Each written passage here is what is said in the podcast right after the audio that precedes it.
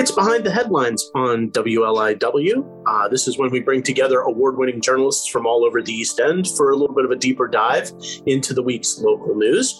I'm Joe Shaw. I'm executive editor of the Express News Group. We publish the Southampton Press, the East Hampton Press, the Sag Harbor Express, and the website 27east.com. With me is my co host, Bill Sutton. He is the managing editor of the Express News Group. Good morning, Bill. Good morning, Joe. Good morning, everybody. Good morning. And a good panel today. We have Michael Mackey, who's the newscaster from 88.3 WLIW FM and the local host of Morning Edition. How you doing, Michael? Good morning, all. Good to have you. Jessica Mackin, who is the editor and publisher of the James Lane Post. Hey, Jessica. Thanks. Thanks for joining us this morning. And uh, Denise Civiletti, who is the editor of Riverhead Local. Good morning, Denise. Good morning. So I thought we'd start um, with something that's pretty current, and that is East Hampton Airport. Uh, after a long discussion about uh, the future of the airport, this weekend and early next week is going to be the start of a, a, plan for the town to shut the airport down uh, for, I believe it's 33 hours, Bill. I think that's what yes. it was yeah, and, one, and then to reopen, yeah, basically an overnight shutdown, and, and to reopen as a, I believe it's on Wednesday morning. Uh, uh, is it Wednesday morning Thursday or Thursday morning? Sometime Thursday morning. Thursday at 9 a.m. They will reopen as a private airport owned. Nothing changes. The town still owns it, um, and the town will still operate it. But that's a big change as far as some of the things that they can put into place uh, as far as restrictions. And Jessica, it looks like so there were some last minute efforts by opponents of this plan to go to court to try and stop it from happening. They're seeking a temporary restraining order, but they've done that in the past. And I don't know that the argument is any different this time, and they haven't been successful so far. So it kind of looks like the town's going to move forward, the, forward with this it's going to give the town some options as far as as trying to manage the noise and the the traffic at the airport. That's something that they've been seeking to do for you know 20 years since it's really become a big issue. Yeah, absolutely. I think um, what we were hearing is that there, you know, will be like 40% less air traffic. I think we're going to continually see these lawsuits come about from um, different aviation groups. Um, to try to limit, you know, to try to stop this in its place. But um, it looks like it's all going ahead with the uh, the May nineteenth date, correct? Yeah, and I think uh, and, and it's important to explain to people that as a as a public airport, they, the town had gotten some FAA grants, and and the the airport was considered a, a, public airport, and so the town really had its hands tied for many years as far as what it could do as far as restricting traffic. But this will allow the town to put some things in place. And, and I believe they plan to do some curfews. They plan to limit traffic.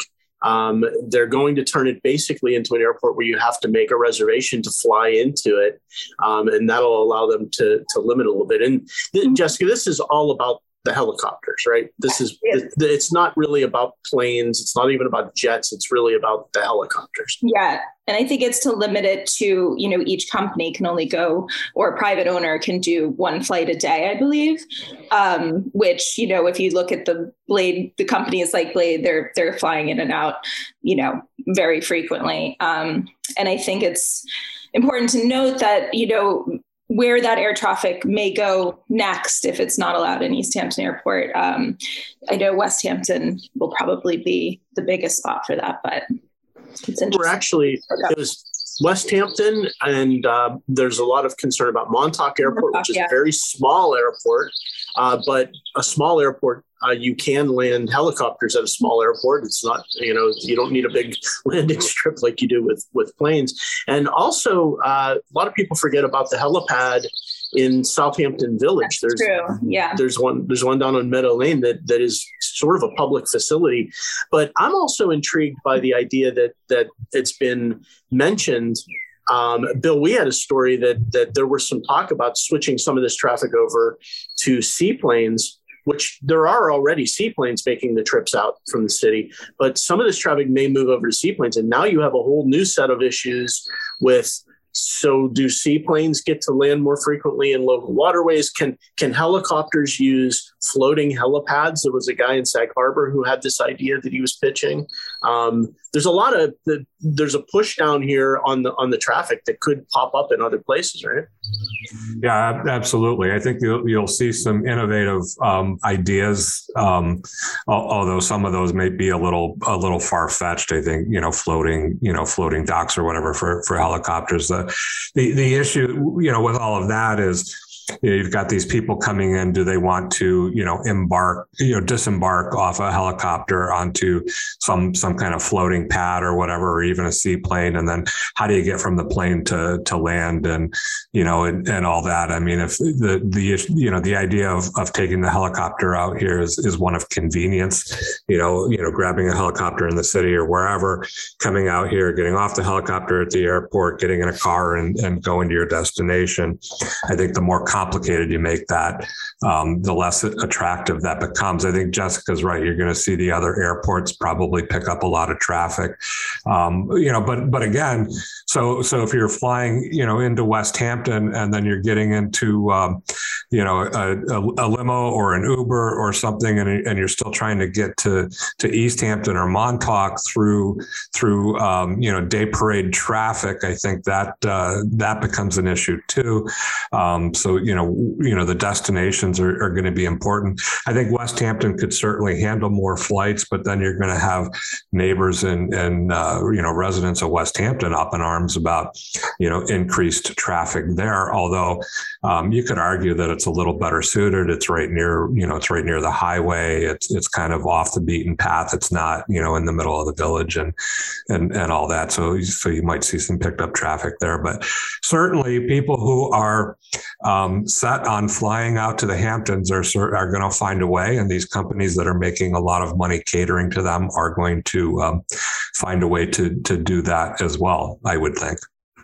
Michael, this is just uh, another impact of the growing interest in people coming out here. But Bill makes a great point. If it's not convenient, I mean, the whole point of the helicopter flights is convenience. Um, if you are taking a helicopter out to Westhampton and you still have to sit in traffic to get to East Hampton, that's not going to be convenient. If you're taking a helicopter out and you land on some floating helipad and you have to get into a dinghy in heels, uh, the, the convenience factor kind of drops off significantly, right?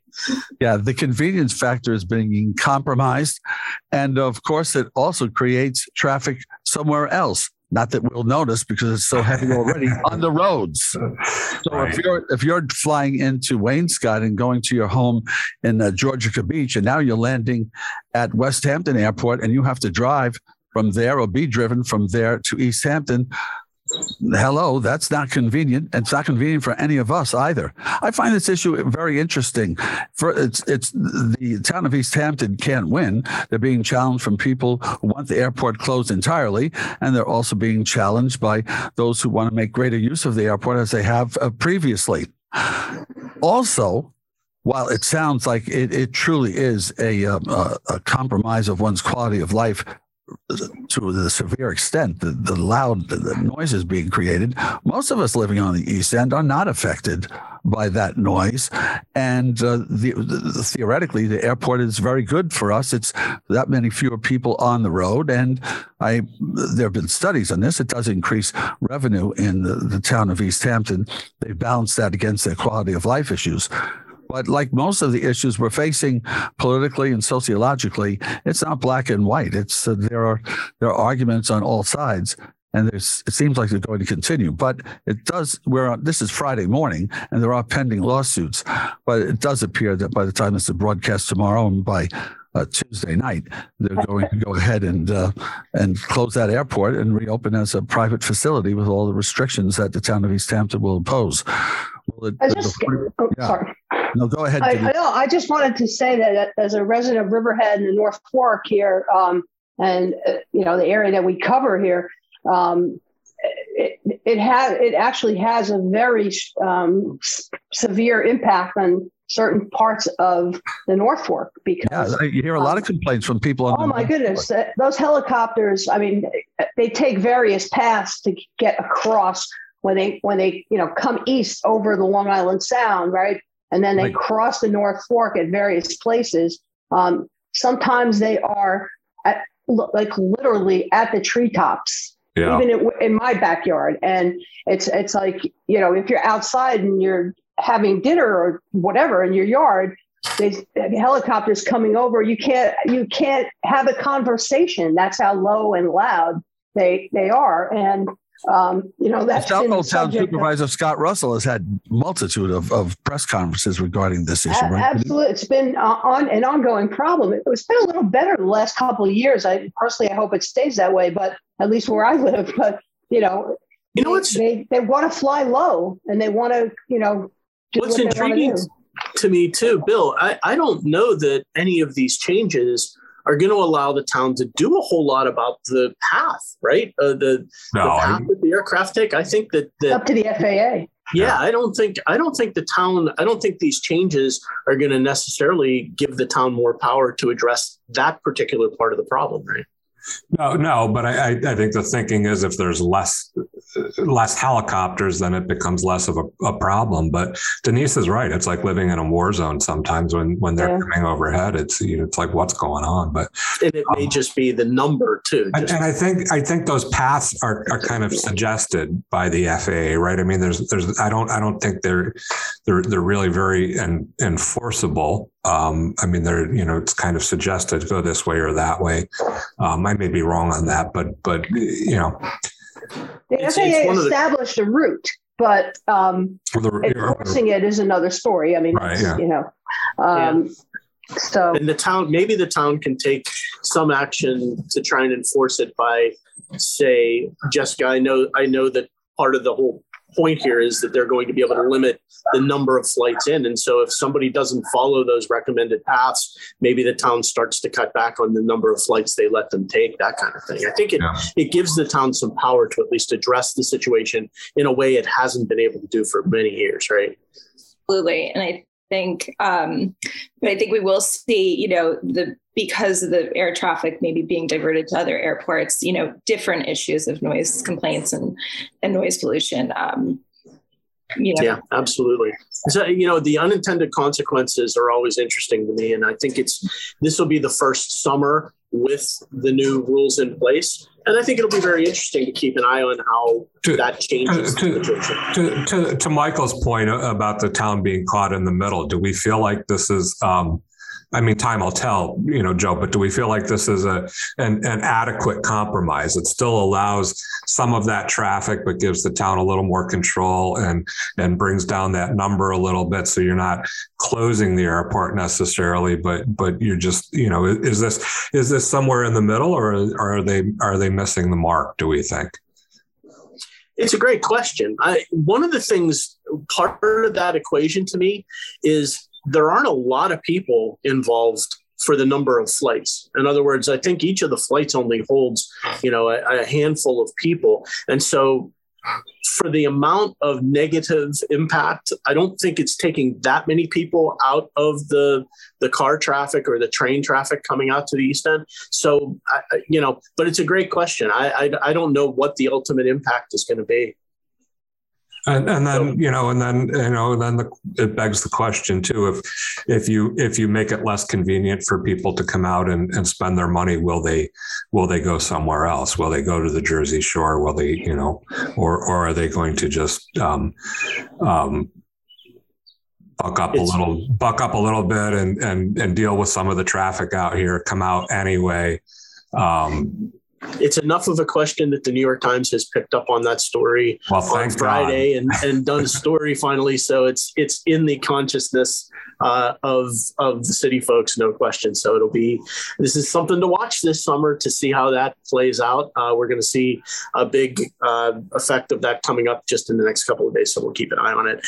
This is behind the headlines on WLIW. I'm Joe Shaw. My co-host is Bill Sutton. We're with the Express News Group. Our panelists today are Michael Mackey from right here at WLIW, uh, Jessica Mackin from the James Lane Post, and Denise Civiletti from Riverhead Local. Uh, affordable housing. Let's talk about it. Um, so there's a couple of things that have been uh, happening locally, and we're starting to see some movement uh, Southampton Town has taken its first step towards putting a plan together with an eye towards the vote in November on the community housing fund. The towns need to have a plan in place. Southampton seems like they're moving pretty quickly on that. East Hampton, a little further behind, but they took the first steps down that path this past week. And Sag Harbor Village, which has decided that it's going to take this issue on uh, directly, also unveiled a few plans this week. So, um, you know, this is a this is as we've said many times a topic that that almost every other issue relates to affordable housing. Are we going to start, Jessica, to see some actual movement on this issue? Do you think do you think we can start to address this problem?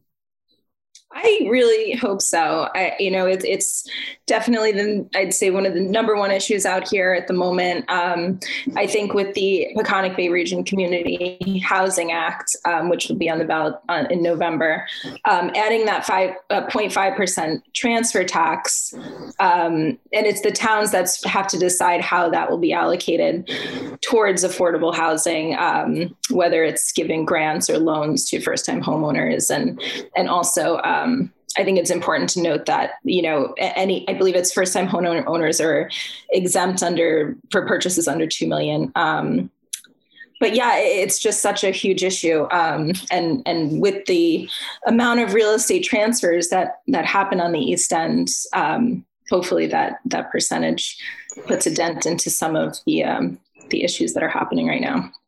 Michael, a, a, a, number though that I will point out may may be declining um, in the next couple of years as the housing stock on on the east end has um, has deplete, depleted significantly um, over the last couple of years during the pandemic as a lot of uh, as a lot of inventory has been has been sold. So I mean we're putting a lot of eggs in this basket. Uh, we kind of hope that uh, that that that industry you know um, stays vibrant and you know and and the that there are so somehow that that uh, um, the, the, houses available for sale, um, you know, increase a little bit. That that inventory increases um, in time. What I'm intrigued by is, Michael, when you start drilling, drilling down into the details here, um, this fund, if they create the community housing fund in Southampton Town, east hampton Town, the all five East End towns will have the option of doing it. But if they create it on the South Fork, it'll generate a lot of money. I mean, I think in, in Southampton Town, I think the estimate is about $15 million a year, which is not a small amount of money to spend. But how you spend that money makes a huge difference. And, and one of the ways the towns are going to look to try and um, affect the, you know some change on this is to try and loosen up the rules as far as accessory apartments. That that this would not necessarily require a lot of that money. I don't know how that money would come into play but the idea would be to make it easier and more attractive for homeowners to maybe create a, a little apartment uh, that they could rent out at a reasonable rate uh, or to add on to their house and add an apartment. I wonder, though, how many people are going to be willing to do that? I mean, I, I, I think that's the East Hampton town took a step in that direction in the past and they didn't get a lot of takers. And when you were saying all this, that's exactly what I thought. Wow, that sounds like a good idea up island in Western Suffolk, perhaps in Nassau County. But out here, somebody pays uh, $15 million for a home. They, they're going to look to have an accessory apartment in it. It's, uh, it, it, doesn't, the whole, to, be honest with the whole subject seems so overwhelming. It's not that we should give up and, and shouldn't continue to pursue it. But even $15 million, it sounds like a lot of money. But um, that's the cost of, of, of many properties out here. How do you dispense that in a way that uh, effectively addresses the issue? Uh, I'm not sure, and I'm not sure accessory apartments does it either.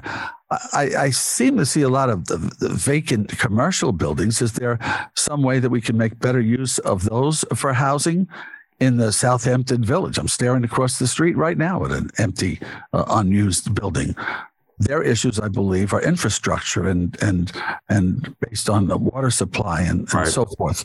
But uh, it isn't that there aren't empty properties, but in the previous behind the headlines that sometime back, Joe, you mentioned even if all of these uh, measures were implemented, it would be like a little bitty dot. What percentage of what difference would it ultimately make? You want if you can make a two percent difference, that's good. It's better than no difference at all. But the situation seems overwhelming. I hate to see, sound so uh, pessimistic about it because on the other hand, as long as you can make your rent each month or your mortgage, you're living in paradise out here. Right. But it's it's a scramble, and it's uh, and fifteen million dollars can be used effectively, but it'll only have a very small impact, even if it's used brilliantly. It's, it's, well, I, have I've I've said this before, you know, on, on the show, and I mean, you say fifteen million dollars, and it, you're you're not limited to fifteen million dollars because once once that tax is enabled, if it's enabled by voters, then the towns will be able to borrow against future revenue. So if you have a project and it's it's a $20 million project or initiative or, or, or whatever, you can certainly borrow on that, knowing that for the next 30 years, you're going to be collecting that half a percent uh, transfer tax. So, so you're not limited to spending $15 million a year. And I know some of the towns got into, into trouble with the CPF when it was, um, you know, originally en- enacted and borrowing too much, too heavily, you know, against that revenue. But I think hopefully the towns have learned their lesson. And if it's done smartly, um, then, then maybe we can make a, a, a, bigger impact more quickly, depending on, on what kind of, you know, uh, how, how they want to use that money um, to to to bring in a little bit more than that, you know, to to start off and to jumpstart stuff. You know, Jessica, one of the things I find most fascinating about this conversation is we talk about the need for affordable housing, like across the board. This is a multi level issue. I mean, we need affordable housing for uh, folks who are doing jobs like landscapers and and and you know it, it's sort of at the lower end of the of the economic scale but providing essential labor working in restaurants and doing things like that but we also need affordable housing for middle class folks you know people people who are, are working and we we even need affordable housing for doctors mm-hmm. i mean right. the exactly hospital the hospital has talked about the fact that they are having trouble getting doctors and certainly nurses into the hospital because of the giant commute that that they face. This is a multi-layered problem that's going to require a really multi-layered solution. We can't just go build a bunch of apartment complexes and think we're going to solve this problem. Yeah, absolutely. I think I think it's definitely multi-level and you see, you know, there are so many people making good salaries out here because the pay is high, but there is nowhere to live because the rent is that much higher. Um, so I think there are different ways you have to look at it when you say, you know, doctors can't afford to live here either, or you know, and there's for ever across every industry out here, people are having issues, whether it's with staffing or um, with finding housing. Um, but you know, when you go when we talk about um, the ADUs and the accessory housing, I think it may not be utilized by a lot, but for the people who could use it, it could be helpful to you know loosen the restrictions on that a bit, whether it's for um, an aging parent or somebody who's retiring or somebody who's just graduated college, things like that. Um, you know, so that families can kind of try to stay together if they want to stay here. Absolutely, I think you you know there, that, that's twofold um, you know, we had a, a, an express sessions on affordable housing a, a, few weeks back, and and and the the you know uh, officials from both towns were talking about code changes, and you do need to make some code changes to make those accessory apartments um, e- easier to, to to get approved through the permitting process and through the building process and and and all that, and and I think that's step one, and that doesn't cost anything other than making the code change, but then the cost of creating an accessory apartment can just be prohibitive. Um, I, I, think Jessica, if you're if you're doing it for family members, then then it feels less prohibitive. If it's somebody who's who's doing it because they want to provide housing or they want to make a couple extra bucks, um, you know, to to offset their mortgage or whatever, you're talking about thousands and thousands and thousands of dollars to build an apartment that that you may never see a return on. Um, you know, through by by renting it at, at, an affordable level. So, I mean, if if the towns can come in and, and make those code changes, number one, and then number two, maybe there's there's some kind of financial incentive to um, to help cover the cost of creating those accessory apartments. Um, you know, it, you know, in the second place, and and I think then that you know that makes it a little more easier a little more, a little more easy. Go ahead, Denise. Uh, well, I mean, well, you know, we Riverhead officials like to say that the town here is the affordable housing capital of the East End, and I think to some extent that's true. Not only with the new um, uh, housing uh, apartment complexes and apartment buildings that are going up or will be going up downtown, but also just its underlying housing stock. I mean, it's the, the property values here are a lot lower than on out further east on either fork. And and when I say here, I'm talking about Riverhead, downtown Riverhead, Riverhead proper, Riverside, and Flanders, which is part of the Riverhead community, even though it's in the town of Southampton. Don't anybody tell the town of Southampton. Um, but you know, it's it's a vexing problem in so many ways for so so long and i don't see it I, am cynical about the ability of the towns to deal with this. And i think that um, one key thing is how do you define what's affordable? Yeah. Okay. I mean you look at um, you know just looking at this new construction in riverhead right? And we're talking you know a thousand new apartments basically by the time all is said and done.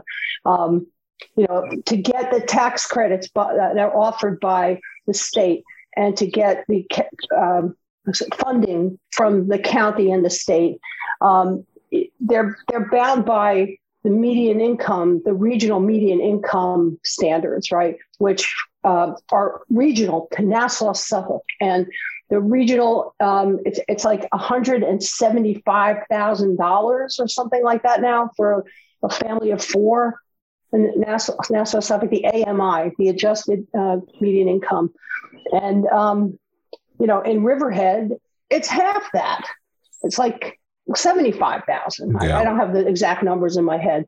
But the, these affordable complexes, so called affordable complexes, are uh, go, have to go by because of state rules, HUD rules, have to go by that HUD adjusted median income number for the region, for the Nassau Suffolk region. So but it's, I'm curious, Denise. It's not affordable I, here. I think it's sort of an open question. If the towns are able to set up their own community housing funds and do affordable housing, I can wonder they if they need to follow those guidelines or if they can sort of set some new guidelines and and and sort of customize them for the communities that they're we're, trying to deal with. We're actually in the process of, of digging into that a little bit and hope to have a story about that in the next week or so because I'm Great. you know clearly then that's what needs to happen because you know I can I'm my daughter got an apartment there was a lottery these apartments are very much in demand right but she has a one bedroom apartment i don't remember the square footage of it but it's a pretty small apartment and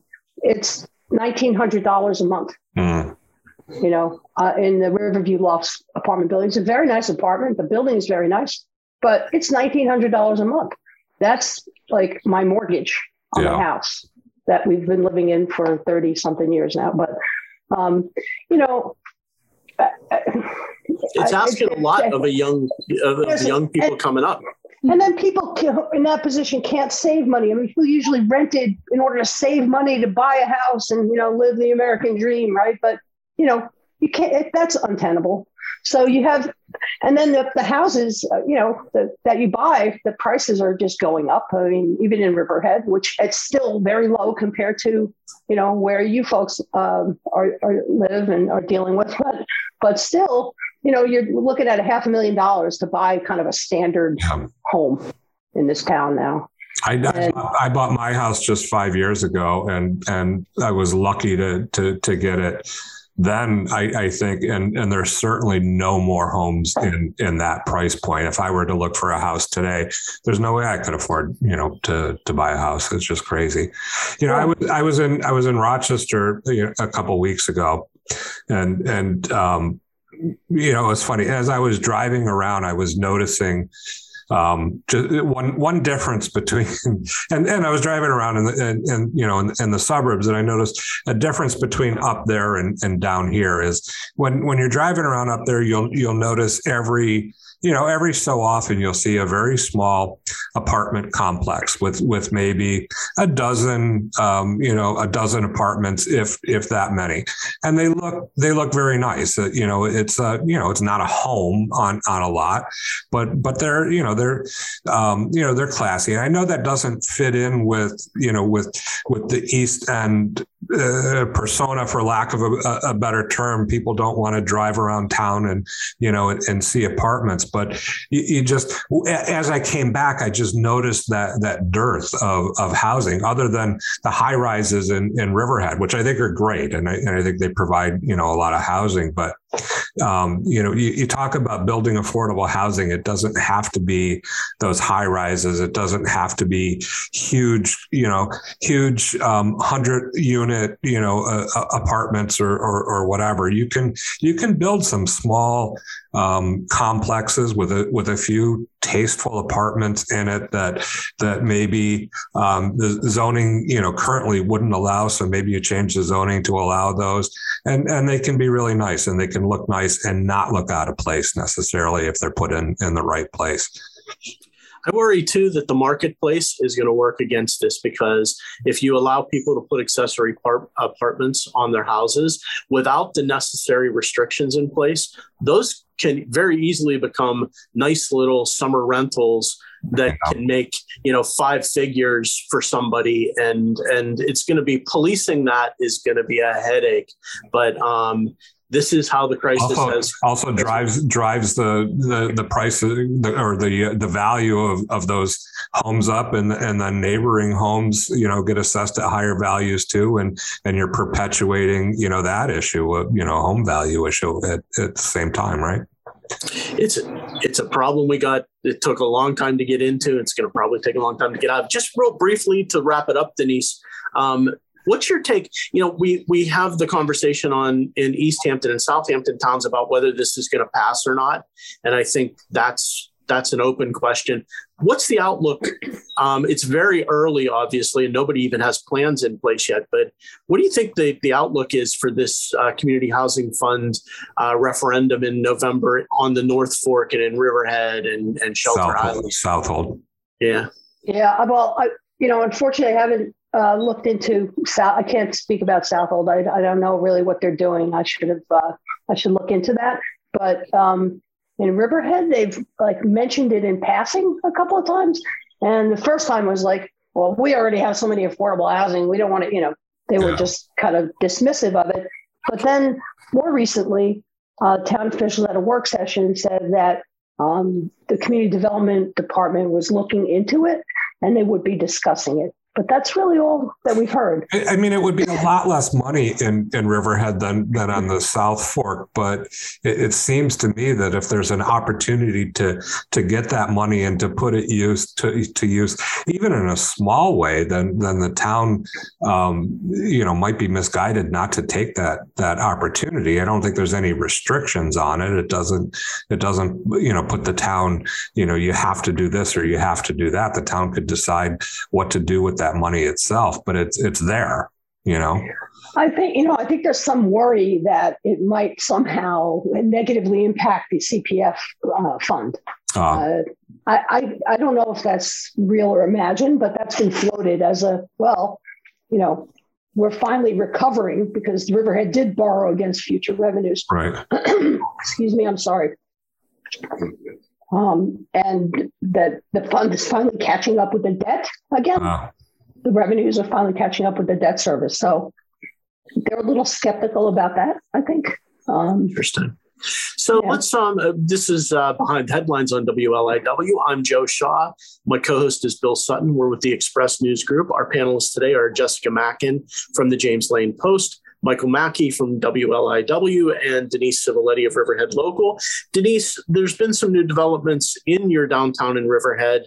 Um, there had been some ideas about some um, code revisions up there, and and you were saying before we went on the air that looks like uh, there's now uh, that's the future is in question. Uh, yeah, the town board decided that they were not going to take those code amendments up right just yet and um, kind of go back and uh, rework them.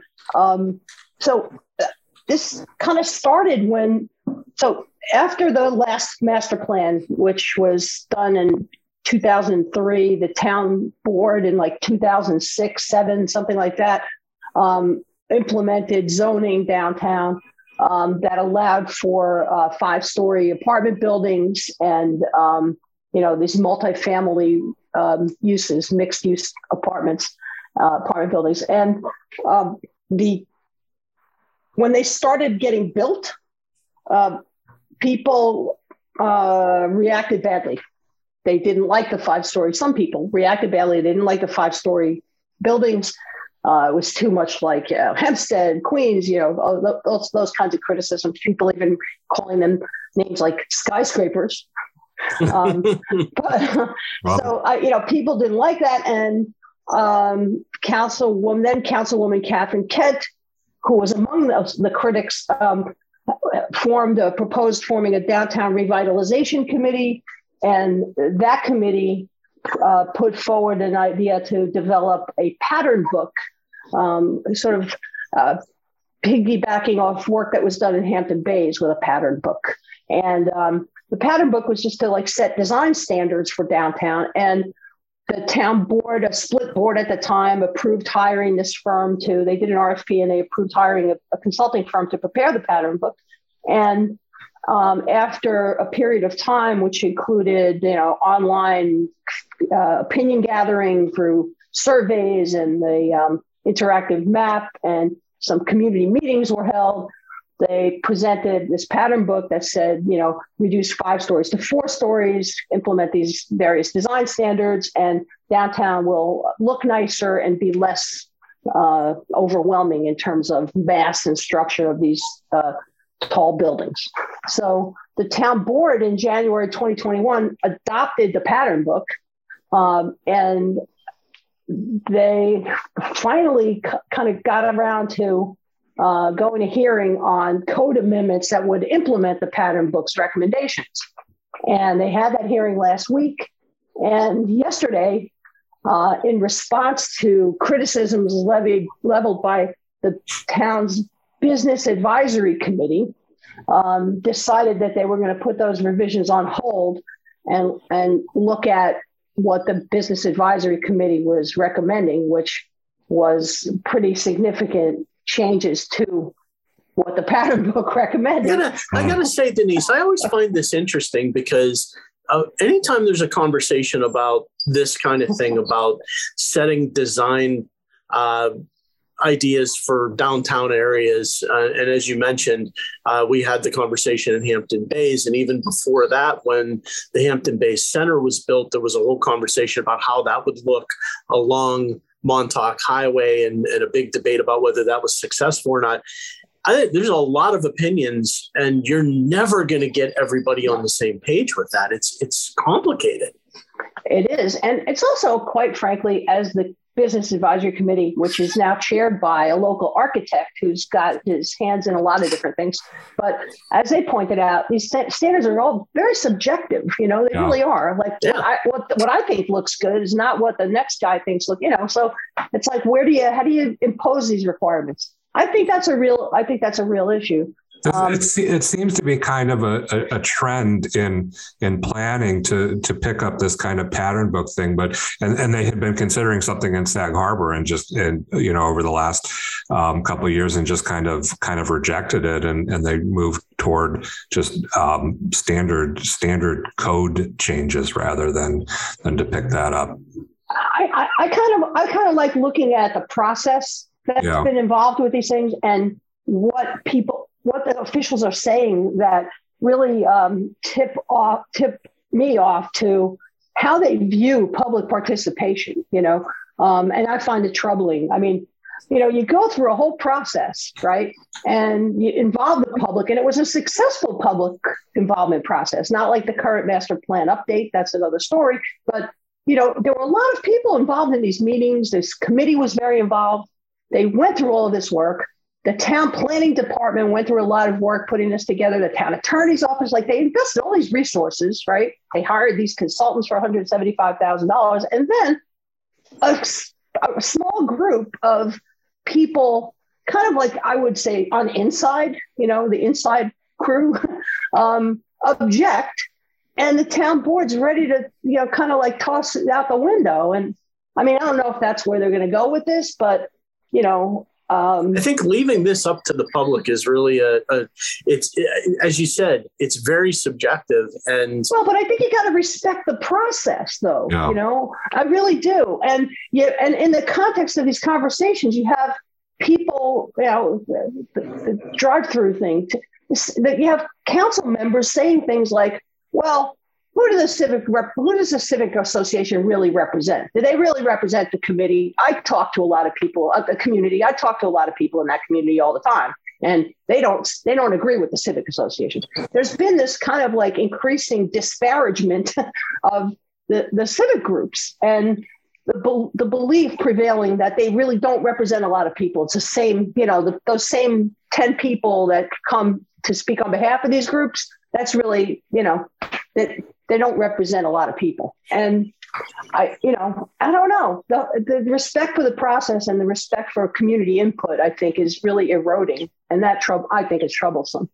You also had an issue in Wading River um, this week that relates to uh, discussion about a drive-through restaurant up there, right? That's uh, t- talk about that a little bit about what that debate's about. Well, allow, allowing allowing drive-through restaurants in general, changing the code to mm-hmm. allow them, right? Mm-hmm. So, so the, the, the, code in, in Wading River, which is called Business Country Rural, um, is uh, was it was rural business yeah, well, country rural country rural CR business CR, and it was uh, adopted in the late 1980s and it was or developed in the late 1980s and the idea was to like not have wading river turn into you know a little further west on 25a what that looks like. And you know the town has a number of zoning uh, provisions in it that try to prevent that sort of suburban sprawl and or limit it to like as they decided route 58 so and and that was like the first stab at that. And one of the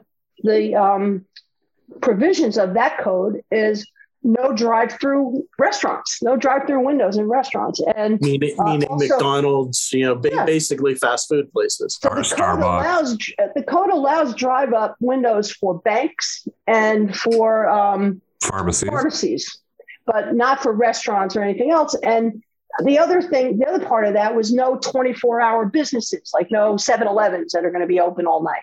Uh, town actually got sued by Southland Corporation, and it went all the way to the state's highest court, which upheld the town.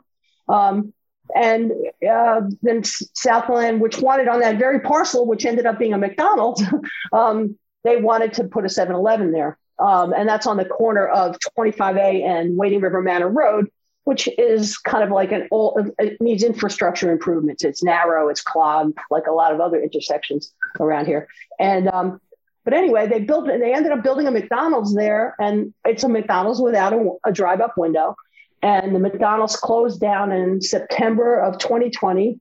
Um, and the owner of the property, not the company or the franchisee, but the owner of the property said they didn't want to renew the lease because they couldn't have a drive-up window. And in the pandemic, especially, that's become a lot more important. Um, so that's what he said. It's been vacant since and um, now the town is looking to uh, remove that ban on drive up windows uh, for restaurants and adding coffee shops because, as we know now, there's Starbucks. Um, and, uh, you know, the, the River Civic Association is still opposed to it. Um, and the town board is saying, well, you know, who are they anyway? Like, yeah. kind of. so, so uh, yeah, uh, you know, and they're also worried that the that the 24 hour business restriction might go out the window as well. Um, it's the constant battle to try and keep keep things from changing too much, right? Is That's that's yeah. sort of what it's about.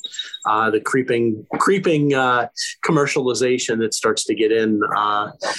And you're fighting that battle up there on several fronts. Uh, this is behind the headlines on WLIW. I'm Joe Shaw. Bill Sutton is my co host, and we are with the Express News Group. Our panelists Jessica Mackin from the James Lane Post, Michael Mackey from WLIW, and Denise Civiletti at Riverhead Local. Um, we should probably, you know, let's talk about, you know, we need to talk about COVID, but um, we were talking before we came on the air that baby formula has suddenly become the big issue, right? And it's a it's a supply and demand and supply chain issue, and it's sort of flaring up in the last week or so uh, with a with a national consciousness sort of turning to the fact that baby formula is one of the issues here, right, Michael? It's it's we're hearing about it on all over the place all over the country. And the New York State Department of Health issued guidance yesterday for mothers of babies who are using formula. And uh, the uh, these mothers need to be careful that in their desperation, they don't uh, buy bogus uh, formula or try to make their own formula. It's a challenging situation. Uh, it's uh, it's what could be more important than uh, properly protecting our babies. I actually have uh, right with me. I'll, I'll uh, get her here in just a sec. A young mother from our own radio station.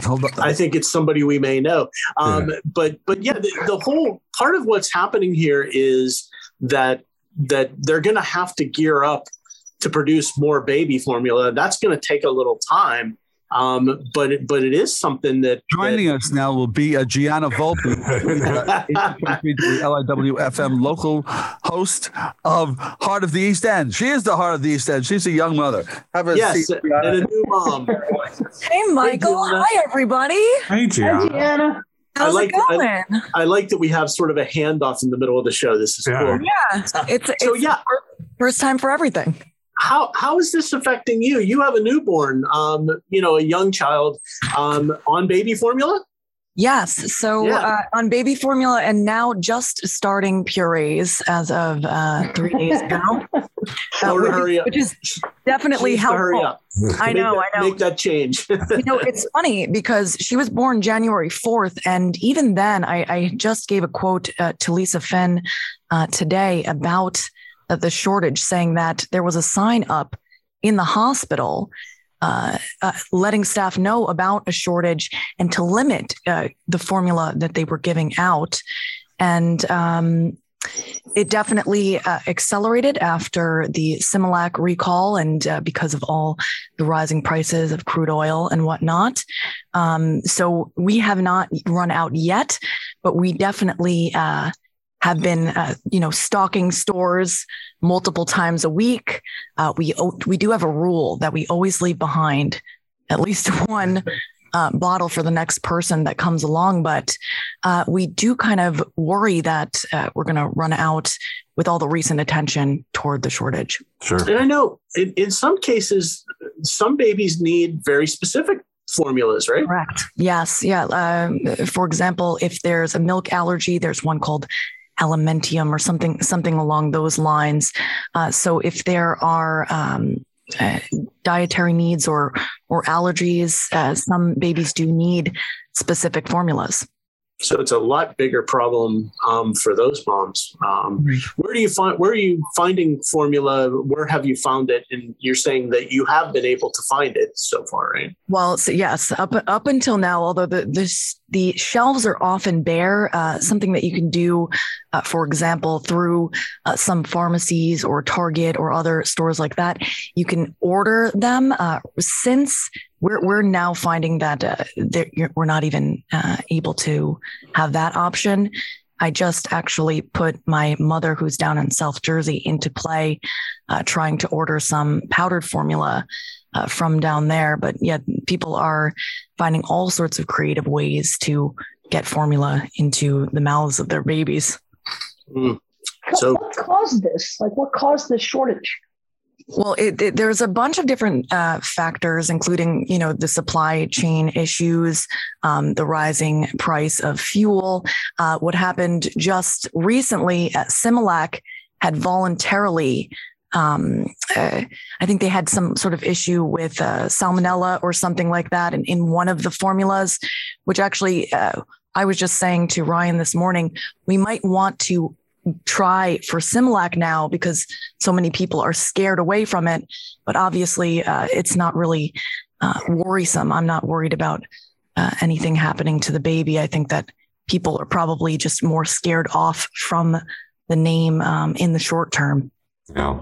Is this just part of the whole transportation? I, I wonder, Denise, that it's just about not being able to move product um, around the country efficiently because of you know all, all of the supply chain issues. I, I think I think this is hmm. just I think it flares up in different areas, and obviously it catches our attention when when it flares up, and you're talking and, about baby speaker thing. And then you have a run on it, and you know because it's scarce, then people are just you know grabbing up all that they can.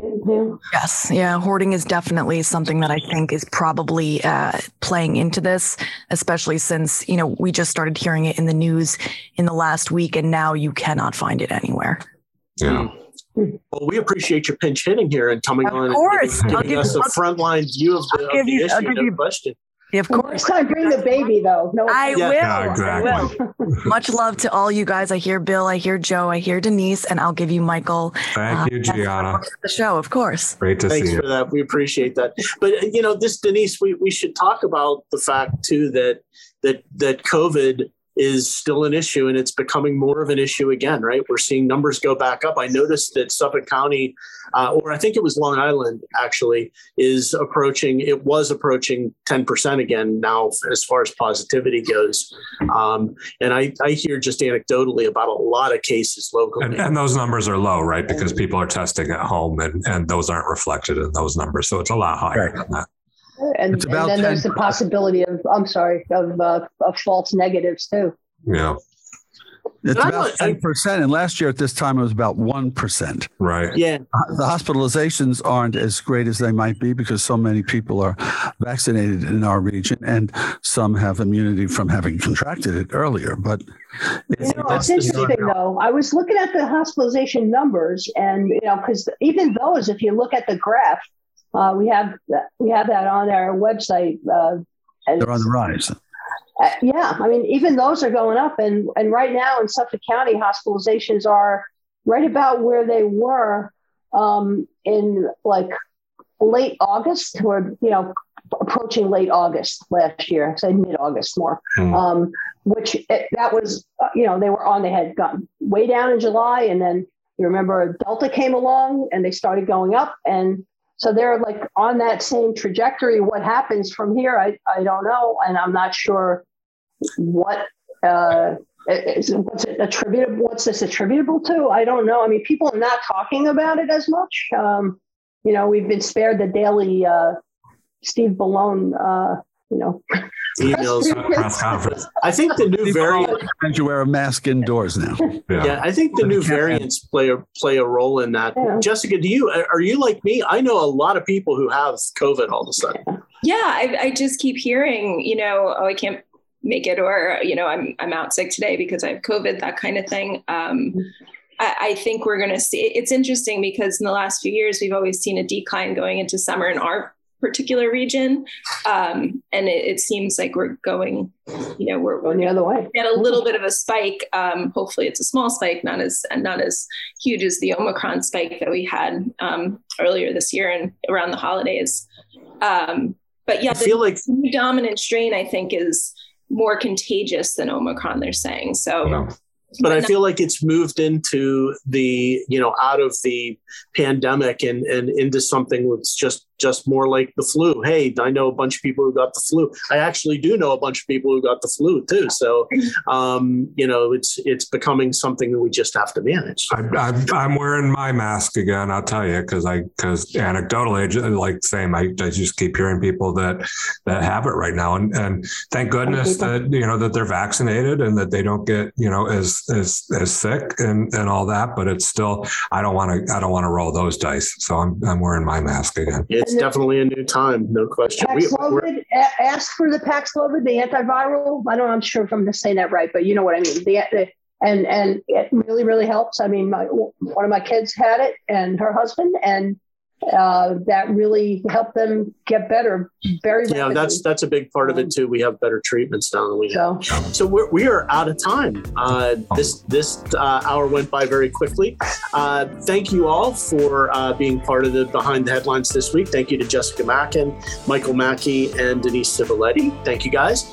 And Thank you. thank you, as Thank you. always to bill sutton my co-host. Uh, we will be back here next week. Thank you